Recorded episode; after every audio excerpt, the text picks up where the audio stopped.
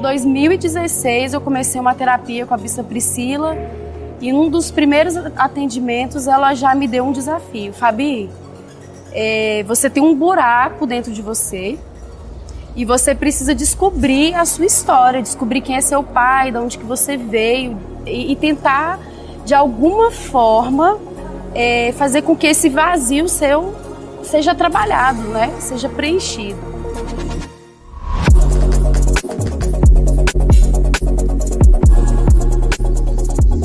Lá no comecinho, quando eu me casei em 2010, no começo do meu casamento foi muito difícil. Eu tive muitas crises no meu casamento com meu marido.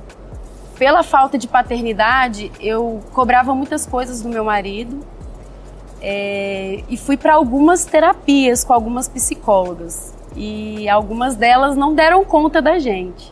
Então foi 2010, 2011, 2012, 2013, 14, 15. Quando foi em 2016, o Bispo Lucas falou assim: não, gente, pelo amor de Deus, é, ninguém está dando conta de vocês.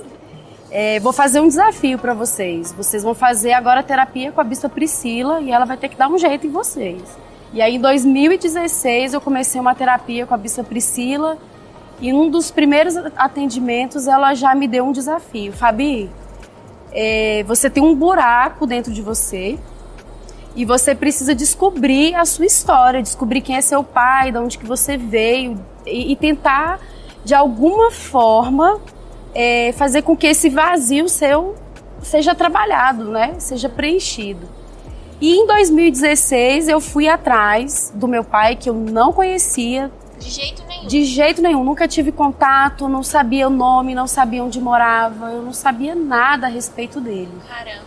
Eu compartilhei com uma das minhas tias, porque ela era da mesma cidade, do, eles eram de uma cidade do interior do Rio Grande do Sul.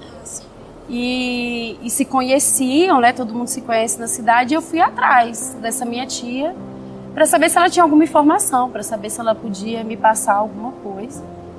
E, e, ela falou assim: vou atrás, ver se eu consigo alguma coisa, mas não tive sucesso na, na minha missão, digamos assim.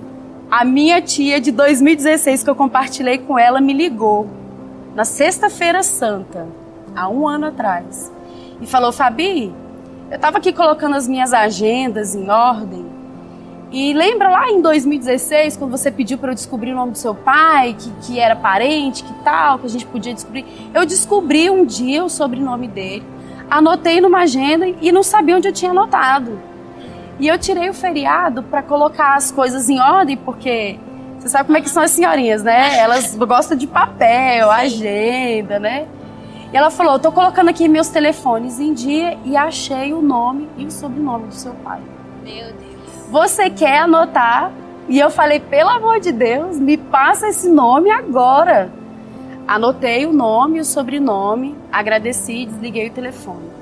Eu pensei, será que eu quero mesmo ir atrás? É, é, 36 anos, nunca veio atrás de mim, nunca quis saber falou que não ia ajudar minha mãe na época que ela ficou é, que ela soube que ela ficou grávida. Parece que nunca fez muita questão. E agora eu vou cutucar isso, mas ao mesmo tempo vinha um sentimento assim: poxa, mas isso está atrapalhando seu crescimento. Você já foi desafiada pela segunda vez e, e assim, do nada o telefone chegou na sua mão. Isso é mover de Deus. Você precisa fazer alguma coisa. E aí eu tomei coragem e aí eu fui stalkeando, stalkeando, stalkeando e fui vendo que tinha ligação. Isso tudo no ano passado? Isso tudo no ano passado, em março, março, abril do ano passado. No início de um lockdown? No início da pandemia. E, e eu fiquei assim, um mix de emoções, um mix de emoções muito forte. E agora eu descobri quem é. O que, que eu vou fazer? Mando mensagem? Mando mensagem, ligo, aviso que tô chegando. O que eu vou fazer?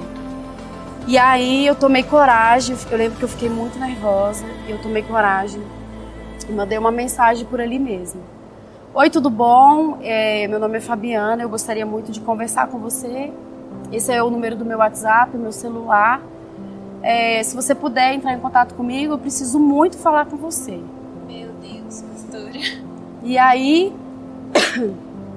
eu fiquei muito ansiosa e durante muitos dias a resposta não veio. Jesus, e o que passava na sua cabeça nesse momento? E lá estava escrito visto. Visualizou a mensagem. E eu falei, ele sabe quem eu sou e não quer responder. E aí um mix de emoções. Um mix de emoções muito forte. E eu falava assim, ele não vai querer saber quem eu sou, ele não vai querer me conhecer, ele vai continuar me rejeitando. E e eu lembro que isso mexeu muito com a minha estrutura e eu fui ficando mal. Uma coisa que poderia me alegrar muito, mas eu, eu fui assim para um buraco. Porque você foi na expectativa de uma coisa e durante aquele período teve outra completamente diferente. Eu tive uma expectativa muito alta de que ia ser maravilhoso e não tinha resposta. E aquilo foi me angustiando durante muitos dias. E aí eu resolvi responder de novo. É, você não vai me responder? Você não está vendo que eu estou te mandando uma mensagem e tal? E aí veio a resposta: Quem é você? Meu Deus. Aí quando veio esse quem é você, parece que apertou um gatilho aqui em algum lugar dentro de mim. Não sei assim explicar muito bem, gente, mas é um sentimento muito louco. Eram 36 anos de buraco, de vazio, sem saber quem eu era, sem saber de onde que eu vim, sem saber nada.